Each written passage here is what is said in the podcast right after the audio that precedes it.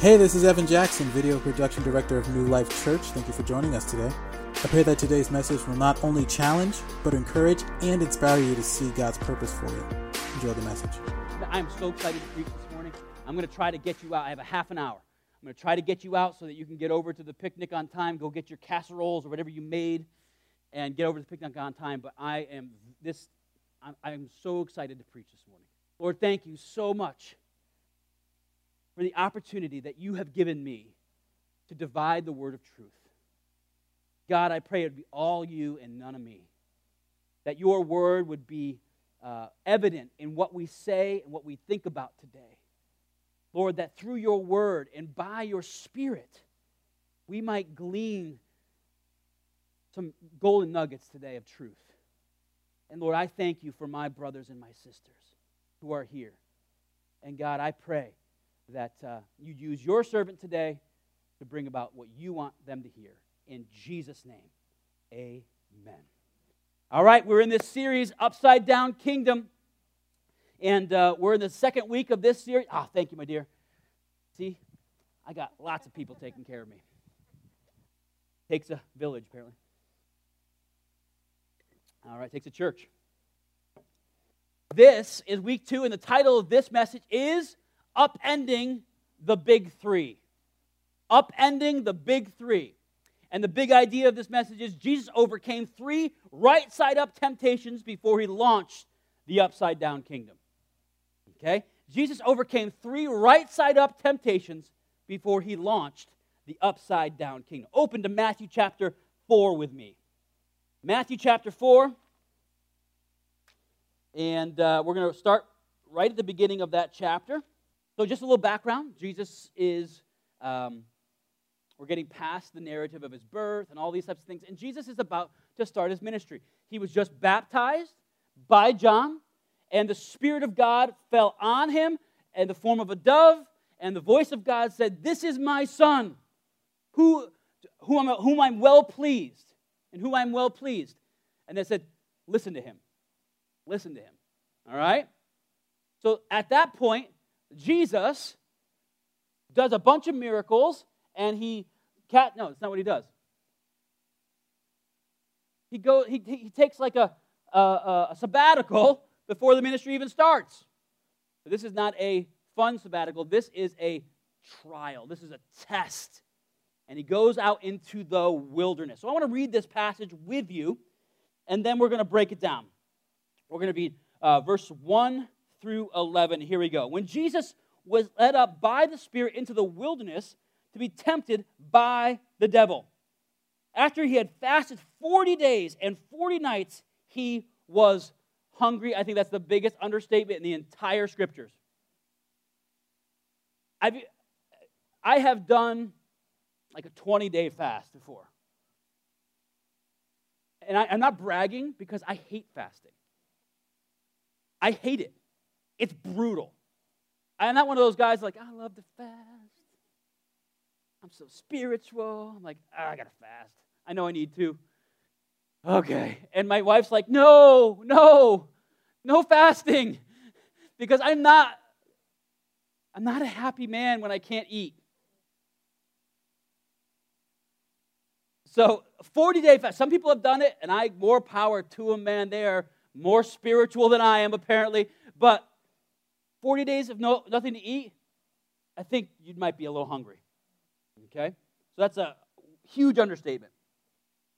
Verse 3 Then the tempter approached him and said, If you are the Son of God, tell these stones to become bread. He answered, It is written, Man must not live on bread alone, but in every word that comes from the mouth of God. Then the devil took him to the holy city and had him stand in the pinnacle of the temple and said to him, If you are the Son of God, throw yourself down, for it is written, He will give angels orders concerning you, and they will support you with their hands, so that you will not strike your foot against a stone. Jesus said to him, It is written, Do not test the Lord your God. Again, the devil took him to a very high mountain and showed him all the kingdoms of the world and their splendor. And he said to him, I will give you all of these things if you will fall down and worship me. Then Jesus told him, Get away, Satan, for it is written, Worship the Lord your God and serve only him. And the devil left him, and the angels came and uh, began to serve him. I think one of the major uh, parts about that is very applicable to our situation is this. It was after 40 days that Jesus was fasting, and then the devil came. See, the devil is a wily guy. He knows when you're at your weakest, that's when he often gets the upper hand on us. He's not going to come in a moment where you're flying high spiritual. He's going to come when you're down and out. And he's going to, and he's going to push you, and he's going to prod you, and he's going to uh, ask you to compromise the things that are of God. So, the book we're reading, according to Donald B. Kraybill's book, The Upside Down Kingdom, five key symbols in this temptation story help us unpack its meaning. First off, the devil. He's the perennial threat to holiness, right? Always been, always will be. From the very beginning of our descent, Satan has been in the background pushing the buttons. The desert, where Israel wandered and was tested. So Jesus goes out into the wilderness, just like Israel, and he wanders and he was tested. Some of the same things that Israel dealt with in their, uh, their, their, their wandering in the desert is what Jesus deals with uh, thirst, hunger, these types of things. And God always provided for them. Bread is another symbol, the supernatural provision of God. Okay? Mountain, the place where God gave the law, where God provides the answers to. See, Satan's trying to give stuff away that he doesn't really own. God does. And the temple, the place that symbolizes the presence of God. So the temptation point to a right side up kingdom encompasses three big institutions of that day and also our own day political, religious, and economic. These are three attacks on the humanity of Christ. Let me explain that for a second. Jesus is the God man, right? He's 100% God, 100% human. I know that adds up to 200%, but it's one of those mysteries of faith, right? He's everything. He's, he's, he's, he's, he's a human, but so Satan is going after the humanity of Jesus and trying to get his humanity to override his deity, trying to get him to nullify the purpose for which he came. Because if Jesus were to be a substitutionary atonement for our sin, our sin, he had to be perfect. So if Satan could get his humanity to nullify his deity, then he disrupts the purpose for which Jesus came in the first place. So Satan attacks his humanity. So let's backtrack through these temptations and analyze them in light of three, those three areas uh, uh, political, religious, and economic. So the first section we're going to talk about today, because every really great sermon has three points. Right? I mean, every three point sermon. That's every great sermon has right. You know what I'm talking. Every great sermon has three points. So we're going to go with it. Mountain politics. That's the first section. Mountain politics. Matthew chapter four, uh, 8 says this Again, the devil took him in very high mountain and showed him all the kingdoms of the world and their splendor. And he said to him, I will give you all these things if you will fall down and worship me. This was Jesus' chance to be the new Alexander the Great, to wield political power throughout the Mediterranean world, eh, the known world, we should say. Okay? Um, Israel, again, would be supreme and a light and power to all the nations. The pivot of world authority would pivot from Rome to Israel. The messianic hope of the people would be instantaneously realized. So here's the interesting part about it. He's, he's appealing to his humanity so that he would do what humans wanted him to be. He would be and do what humans wanted him to be and to do. Remember, the whole time, that Jesus is on this earth, he has a he's, he's, he's pushing forward the kingdom of God, and it doesn't look right. It's upside down. It doesn't look like what they want. So much so that he has problems towards the end. That's an understatement. All right? Satan is offering Jesus something that is already his. I think that's interesting. Why would Satan offer Jesus something that's already his? I'll explain it. It's, it's appeal to his humanity. Why? Uh, it's already his just with no waiting. How many people don't like to wait? I have a problem with that. I'm a very impa- I can be an impatient person. I know that's hard for you guys to believe. So, no, without any waiting, this is a big one. He can have all these things with no suffering. The humanity of Jesus. We know in the garden, what did Jesus do? His humanity was broken because of the, the, the, the epic nature of what was about to happen and the, the suffering he was going to have to go through. It, his humanity came through. So again, he's, he's appealing to his humanity, his, his, his desire of self preservation. No humiliation. just going to give it to him. Doesn't have to be, doesn't have to wait, he doesn't have to suffer, he doesn't have to be humiliated. A complete rule of the world. I think that's what's interesting because if Jesus had given into it, he would have had complete rule of the world. But we all know that this world is going to fade away. So he would have complete rule over the world, but that would be it. See, Jesus' scope was far bigger than just this world. Thank God, because we're the ones who are, are, are, are saved by that. This is a play for Jesus to take the low road off the high mountain, to take the road frequently traveled throughout civilization, to build a right side up kingdom where the kings is on the top of the heap ruling on high rather than humbly serving from below. Back to that graph we showed, the, the emojis graph we showed last week, right? He's giving him the status quo, but he's letting him, he's, he's offering him the top. All right? This is the example set by every ruler that came before and exemplified by three major rulers of the time. First, Caesar. I mean, he is basically saying, You will be Caesar. Because Caesar ruled the entire world at that point. Um, the Palestine of Jesus' childhood was not a serene countryside, but a hotbed of violent political repression. As a child, Jesus would have seen firsthand witness to what happened to political dissidents. There are stories of Rome lining streets to a given town with crosses holding aloft as examples to those who would dare consider rebellion against Rome. Imagine this.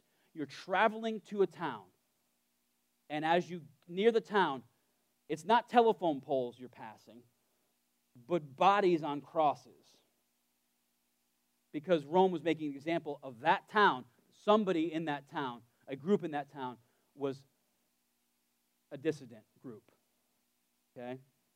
Jesus would have seen this stuff. It's not, children were not saved from this reality. In fact, Rome encouraged children to see the power of Rome young so that they wouldn't ever have any ideas. So, Caesar and Rome. Herod. Herod the Great was a puppet king, was an uh, uh, oppressive tyrant who held a tight reign over the people by hiring foreign soldiers, building fortresses, and orchestrating a network of secret informa- informers. Think of an authoritarian ruler. That was Herod. He was so schizo. The guy was so crazy about his power that he did some like unbelievable things. He was paranoid.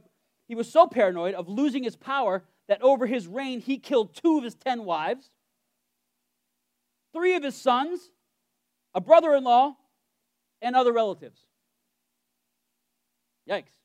Augustus, the emperor of Rome, was once quoted saying, It is better to be Herod's pig than his son. That's how ruthless this guy was. And this is the, this is the king that Jesus was brought up underneath. In fact, we know he had to be he had to flee the area because of Herod, because Herod went in and just butchered the children of Bethlehem.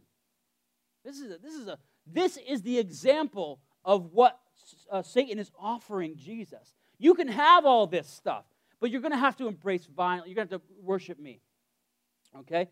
And the last one we want to talk about is Pilate. Pilate had full military, uh, judicial, and financial authority over Judea. He had five cohorts of 600 men, each under his command. Uh, he, a cohort of three to 500 was permanently stationed in Jerusalem, where their fortress overlooked the temple complex. It was like an intimidation thing. His rule completely based, was based in military power and subject to the approval of Rome. If he kept the Pax Romana, he would find favor. If not, he would be recalled and disgraced. He used many strong arms uh, and politically savvy tactics to keep the quote unquote peace in Jerusalem.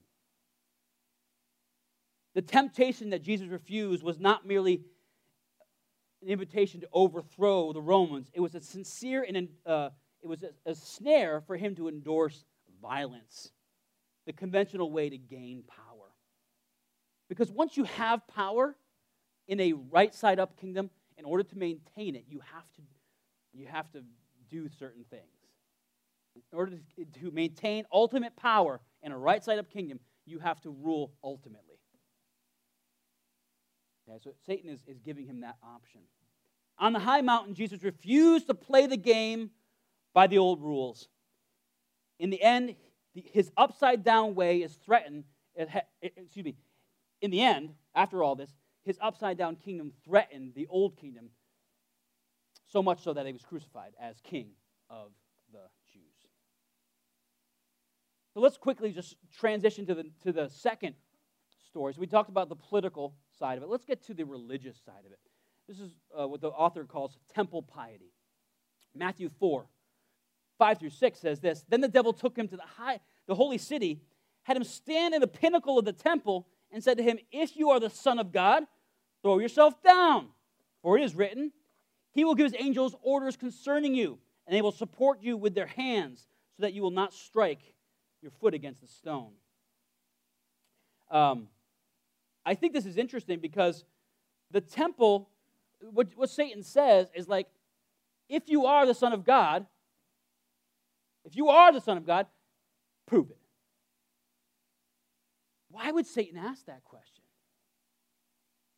Because the humanity of Jesus, you know, when somebody says to you, prove it, what is that? Oh, I'll prove it. That's a challenge. You want me to prove it? I'll prove it. Oh, I'll prove it. You have you don't know. Wait, you wait. Right? it's like a, a challenge to his, who, his essence of who he is. So, so he takes him to the, the temple, the pinnacle temple. Now, there's a debate as to where uh, Satan actually took him, but this is a model of traditional understanding of where the temple would have been. There is, interestingly enough, a lot of current debate over this because many contemporary scholars believe that the Temple Mount that exists here was actually the entirety of Fort Antonia. And that the temple itself existed to the, we'll just say, your left. I don't know what the direction that is, it's north, south, east, west, I'm not sure. But to the, to the left of this model in the old city of David.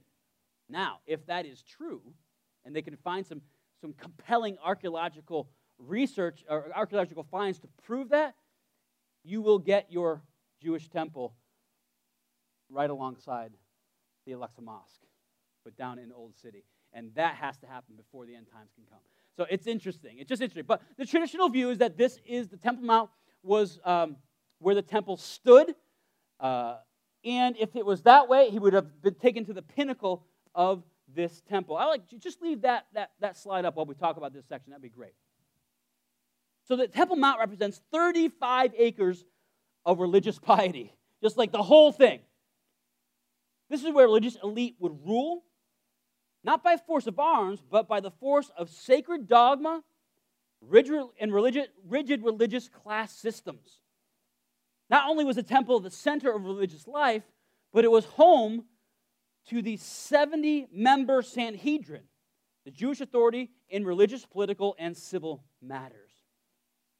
Here resided the high priest, the priest of all priests. He wielded power as the president of the Sanhedrin. He was the symbolic head of both faith and the nation.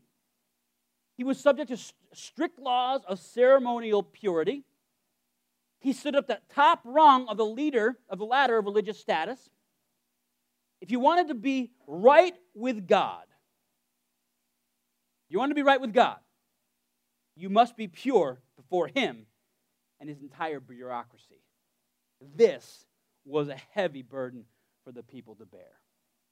It just was. The high priest was the ruling authority on Torah, the five, the first five books of Moses. Through the view of Torah was divided between the political parties, the Pharisees, the Sadducees, the priests, the Levites, and the scribes. You're going to see how this gets super complicated.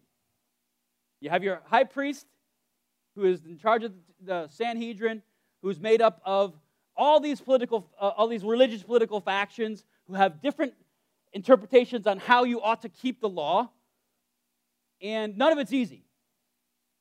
All right, between them, there existed a divergent yet highly complex system of law, keeping the, uh, keeping those excluded, uh, they excluded a majority of regular population from having influence or even being right with God.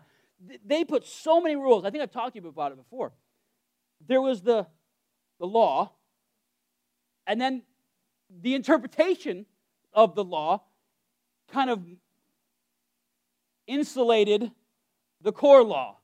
Now, the Sanhedrin had a group of teaching that was, they had the, you had the, the um, Sanhedrin was made up of the Sadducees. The Sadducees had a whole body of t- teaching around the law that insulated the, you from breaking the law.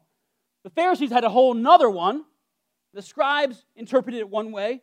The Levites were like God's workers, and the um, what was last? Priests. The priests were supposed to carry this stuff. It was just an intense bureaucracy of rules. And if you couldn't keep the rules, you were out. Intense. Many were looking for the Messiah to come in order to rid, uh, ride his coattails to the top of the new kingdom in the hierarch- hierarchical structure. So these, these Sanhedrin were like, we want the Messiah to come because we know that when he comes, we're going to be his guys. And we're going to rule with him. We see this even among the disciples. The disciples, when they realized, when they, when they started to get the idea that Jesus was the Messiah, they did the very same thing. One of my favorite sermons I've ever preached was called Mama Thunder. It was a Mother's Day sermon about uh, James and John's mother. They were, they were the sons of thunder, right? So Mama comes up to Jesus is like, hey, Jesus, when you come into your glory, when you, come, when you become ruler, let my son sit in your right and your left hand. And you know, she gets a lot of flack for that. But that really should be the heart of every parent to get their kids so close to Jesus that that they're like right next to him. I, I understand her heart, but her her her uh, way of thinking was a little bit off because he thought it was going to be a political thing a religious political situation. So they were thinking that we'll ride Jesus, we'll ride the Messiah's coattails right into leadership in the kingdom over the entire world.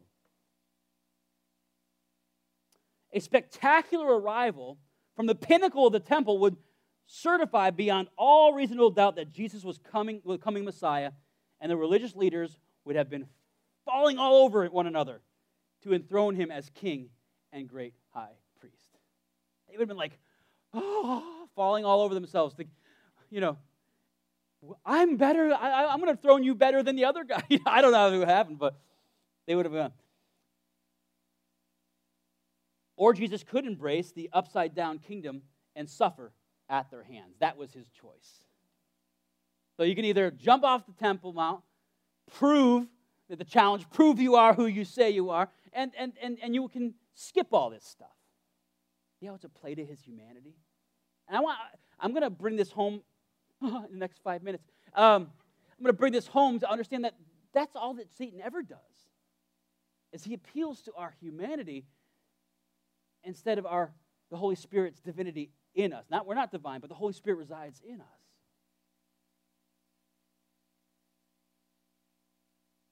Jesus decided to confront their unattainable religious system of exclusion and instead replaced formal religion with compassion and love.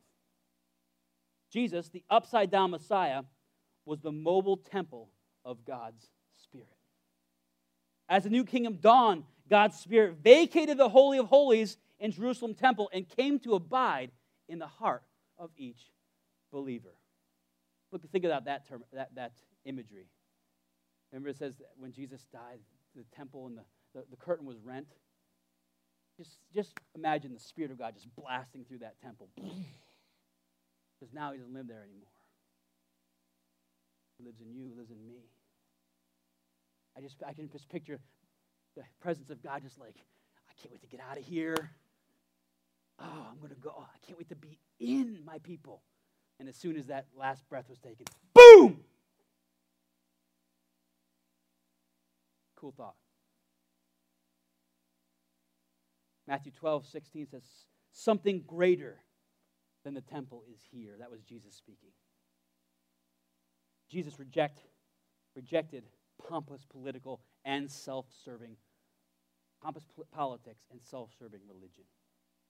Last, wilderness bread. Matthew 4 3. And the tempter approached him and said, If you are the Son of God, again, there's that challenge again, tell these stones to become bread. Now, this is a weird one to me. Like, why is that? So, what if he did? Who cares? He divides bread and fish later on. I mean, it's, it's, it's like, go ahead. no big deal. I mean, it's not like sacrilegious, doesn't seem, this is a temptation to Jesus' humanity. And I think, it, I think the author of this book really encapsulates this concept of where do we put our, where do we put our security in? It doesn't seem like an economic thing, but it's, it's more about what do we put our hopes in our what sustains what sustains us? Is it things? Is it what we put into our body? Or is it is it God? Jesus replied, Humans do not live by bread alone, but by the word of God. His response categorically rejects the materials, uh, materials view that life is driven and satisfied by sating our appetites. We live in this, uh, guys, come on, this one's big. We live in this culture right now where sating our appetites is life. We're just moving from one appetite to the next. He categorically rejects this materialistic view. Bread represents the filling of our bellies. It is what we put into our bodies to make our hunger cease. We think that the more we feed it, the more our desires will go away.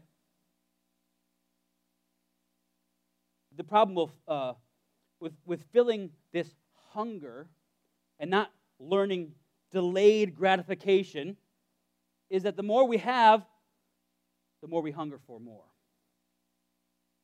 There's really no satisfaction to our bodies. We grow fat and lazy and discontent. That way with food, hence the obesity rate of our country. I went to the doctor the other day and it, it, weighed me.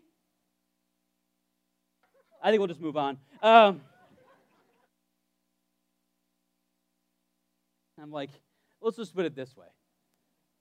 They, they encouraged me to maybe work out a little bit more, maybe eat a little less. But I'm trying, I'm trying, relax.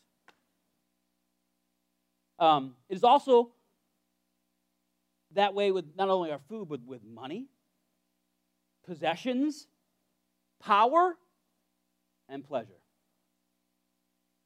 The more we feed these things, the more ravenous we become. Jesus is saying there's more to life than this life.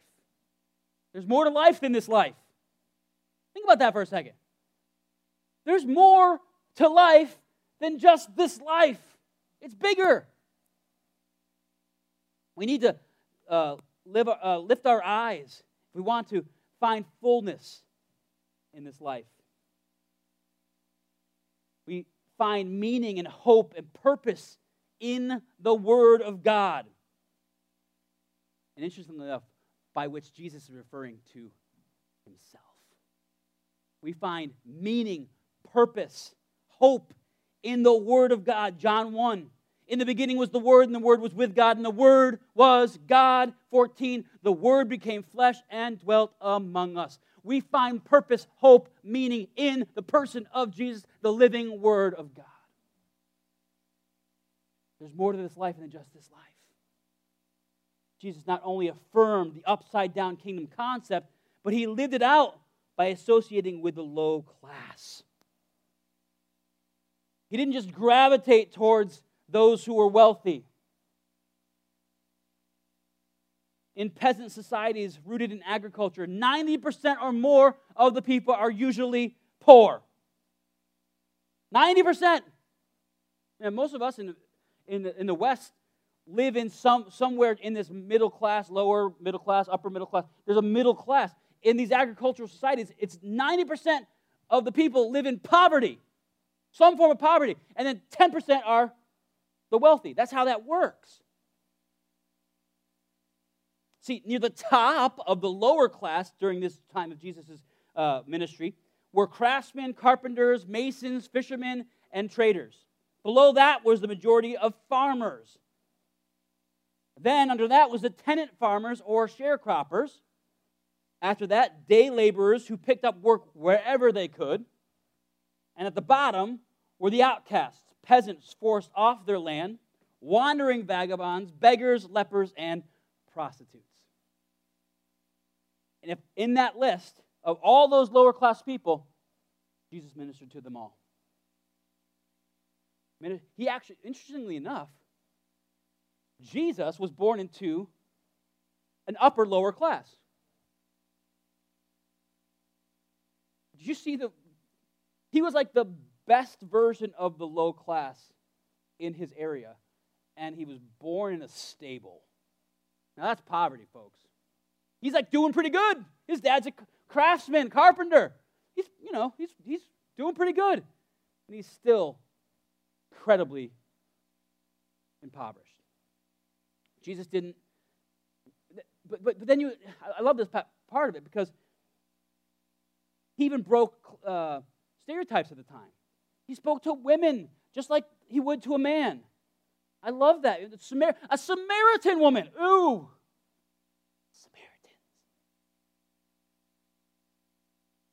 Spoke to her. She's like, Why are you talking to me? Don't you know? what are you doing? You're a Jew, and I'm a I'm a Samaritan. He's like, he, he spoke to Nicodemus. And he spoke truth to Nicodemus. He didn't kowtow to Nicodemus, he spoke truth to him. He was out in the upper class.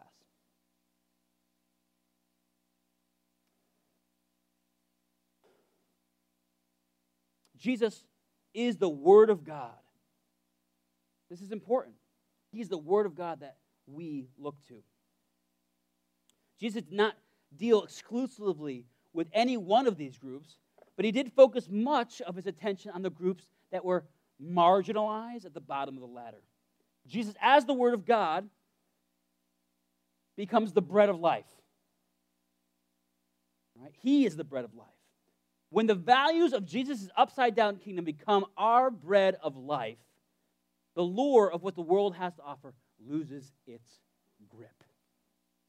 You want to you want to flip the script in your life and not be so focused on this life as the end game?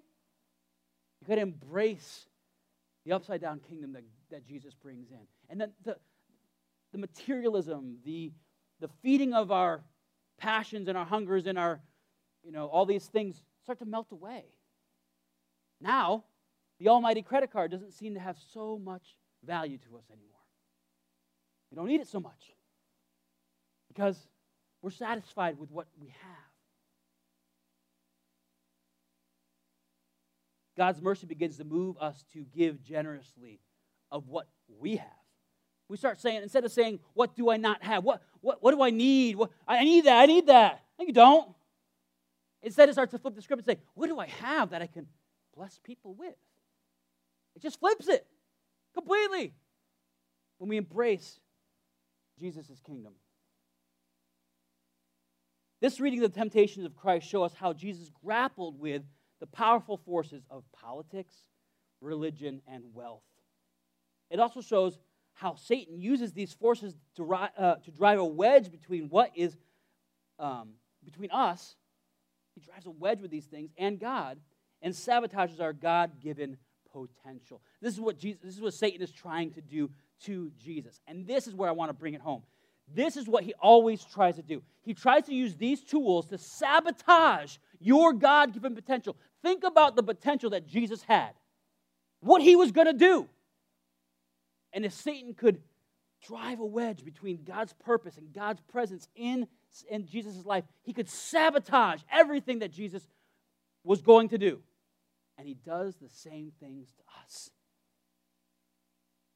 I am a strong believer that every single one of God's children has been chosen and gifted for a purpose. There's potential that exists in every single one of us that if we give it over to God and don't let Satan drive that wedge, amazing, beautiful, powerful things can be done for the kingdom. We have to start believing that first off, because doubt is always something that Satan loves to put in. Oh, I'm not, I'm not, I'm not that important. Or, what could God do with me? What could God do with you? Remember that even the most gifted person is just a pile of dust that God breathed into. That's it. They're just dirt. They're a dirt ball. You're a dirt ball. Put that on the internet this week. Pastor just called us all dirt balls. Yes! There's nothing special about the special. It's all just clay, right? And when we put that clay in the hands of God, He could do amazing. You need to start believing that. Oh, but Pastor, you don't know my past. You're right. But God does. I'm telling you right now, he could take that past that you have and use it. That you could do greater things that, than you could have done without that past. He can work all things together for good. Not all things are good, but He can work them all together for good for those who love Him and are called according to His purposes. It's an amazing thing. But Satan likes to put that seed of doubt that you're not good enough. Tell, just speak back to him. I know. I know. But it's not about me. Greater is he that is in me than he that is in this world. And I can do all things through Christ who strengthens me. Right? Just say, yeah, I know. Get thee behind me, Satan. Use some King James on you. Get thee behind me.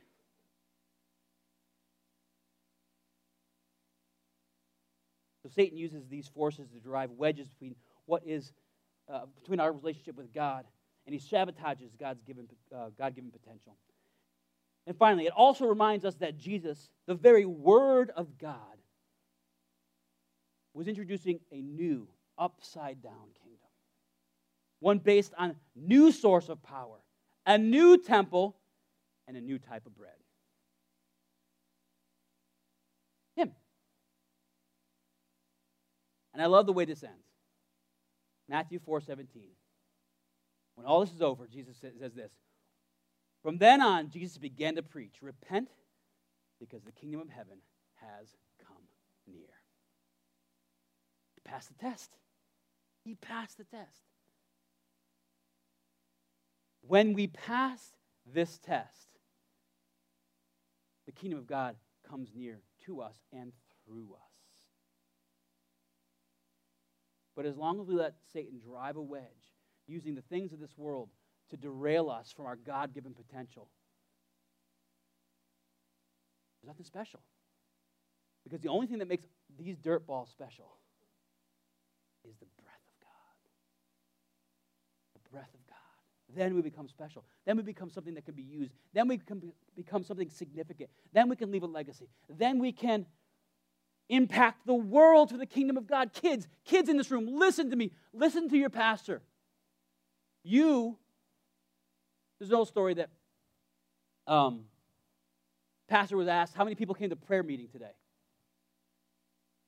And we all know that prayer meetings are always packed. Anyway, he said, the pastor said, well, we had, we had five and a half people. Five and a half people. Five and a half people came to prayer. Like five and a half?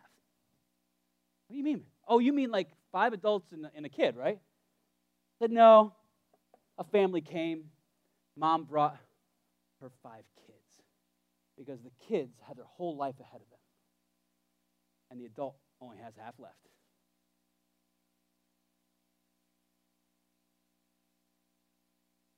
Five and a half. Kids, listen to your pastor. You got so much potential. Don't let the enemy, don't let Satan put these things in front of your mind as being so important because it will drive a wedge between you and your relationship with God and it will derail your God given potential.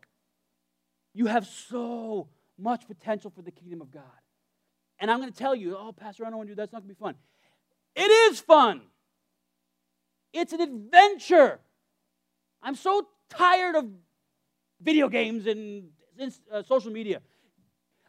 Guys, listen. God's got some amazing adventures ahead of you if you will give yourself over to His new kingdom. And I have to close because Lisa's like, what's going on? But I, I, just, I just wanted to, like, you kids, just don't let Satan do it. Parents, parent. It's kind of in your title. Parent. Guard your kids from this garbage. Sometimes you got to say, I know it's hard, but you got to say no. They'll live. They will. They will they will act like they are dying. They might fall on the floor and grip their chest, but they're going to live.